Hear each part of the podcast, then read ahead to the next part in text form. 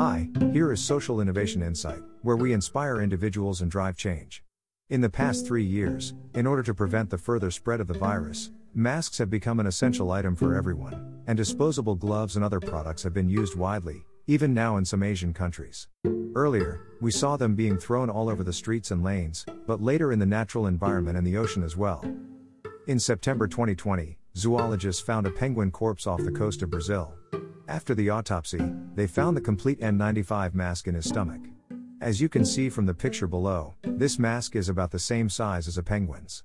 Based on the migration path, environmentalists speculated that this helpless penguin would have followed its team from southern Argentina to forage, but mistakenly swallowed the mask as food on the way home. A large piece of the item was stuck in its body, which couldn't be vomited out, nor could it be discharged. Death was its ultimate destination.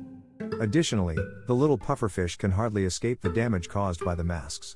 In the waters off Miami in the United States, pufferfish have been killed by the masks. According to a video taken by a netizen, the pufferfish body was found in an inflated state and was tightened tightly by the mask strap. Pufferfish generally inflate when they encounter predators, but a huge mask is enough to make the pufferfish think that it is a threat to their life. Before it died, it wanted to get out of danger through inflation, but it did not expect this would only tighten the mask further. It is conceivable that it once struggled to survive, and in the end, died in despair and pain. According to the Masks on the Beach report released by Oceans Asia, the number of masks produced globally in 2020 was estimated to be 52 billion, of which about 1.56 billion masks would flow into the ocean. Based on the average weight of a mask of 3 or 4 grams, this has caused an additional 4,680 to 6,240 tons of marine plastic pollution.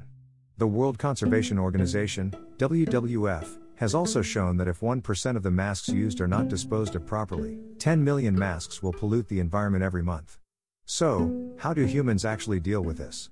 First of all, we have to have a certain understanding of what this mask is made of and why it can cause damage. Moat masks are not plain cloth but instead plastic. The medical surgical mask cover consists of two layers of unwoven fabric inside and outside and a layer of melted fabric in the middle.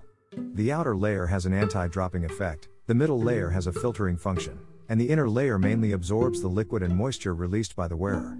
When we accidentally pile masks up in the ocean in tons, we know that after the cycle, plastic particles will enter our stomachs. Fish eat plastic garbage, and people eat fish, thus forming perfect bioaccumulation. Studies have shown that about 50% of the human body contains microplastics. Breathing, drinking, and eating may ingest microplastics from within the human body.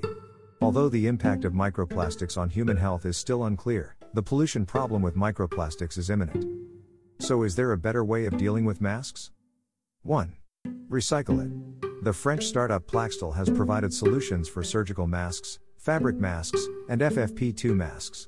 It conducted a pilot program in Châtellerault, France, where nearly 100,000 masks were recycled. Co founder Olivier Civil said, We have set up 50 collection points in pharmacies, stores, and shopping malls. We remove the metal rods from the masks and grind them until the crushed masks are thoroughly purified through the ultraviolet tunnel. We then turn these fragments into Plaxtil materials that are injected into the injection molding machine to obtain protective objects for COVID 19, such as mask fasteners, door openers, protective masks, etc. 2. Mask Alternative Queensland University of Technology, QUT, in Australia has developed a product made from waste plant materials, such as bagasse and other agricultural waste. The initial goal was to develop biodegradable anti pollution masks. The current idea is that it can also be used for COVID 19 protection because the highly breathable nanocellulose material can remove particles smaller than 100 nanometers. 3. Reuse it. Researchers at RMIT University in Melbourne, Australia have developed a new material that hopes to use masks for road construction but the technology is still in development. The material combines shredded disposable masks with recycled concrete aggregate, RCA. Substances made from scraps of demolished buildings, such as concrete blocks, are crushed and reused. This new material not only gives new life to some of the 6.8 billion masks that researchers estimate are used every day around the world, but it can also make roads stronger and sustain longer, according to this research. Whether it's the use of masks to pave the road or the reuse of materials, these seemingly mind boggling ideas are trying to tackle these toxic problems that are the cause of the world's pollution. Actually, not only can these scientists reinvent masks, but we can also make contributions too. Masks can be combined with other materials to make handbags, aprons, cushions for flower pots, hair bands, shoelaces, and other items. Comment below about what ideas you have for reducing mask pollution.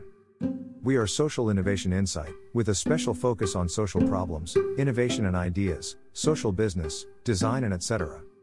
If you are interested in any of those topics, please contact us. Have a nice day.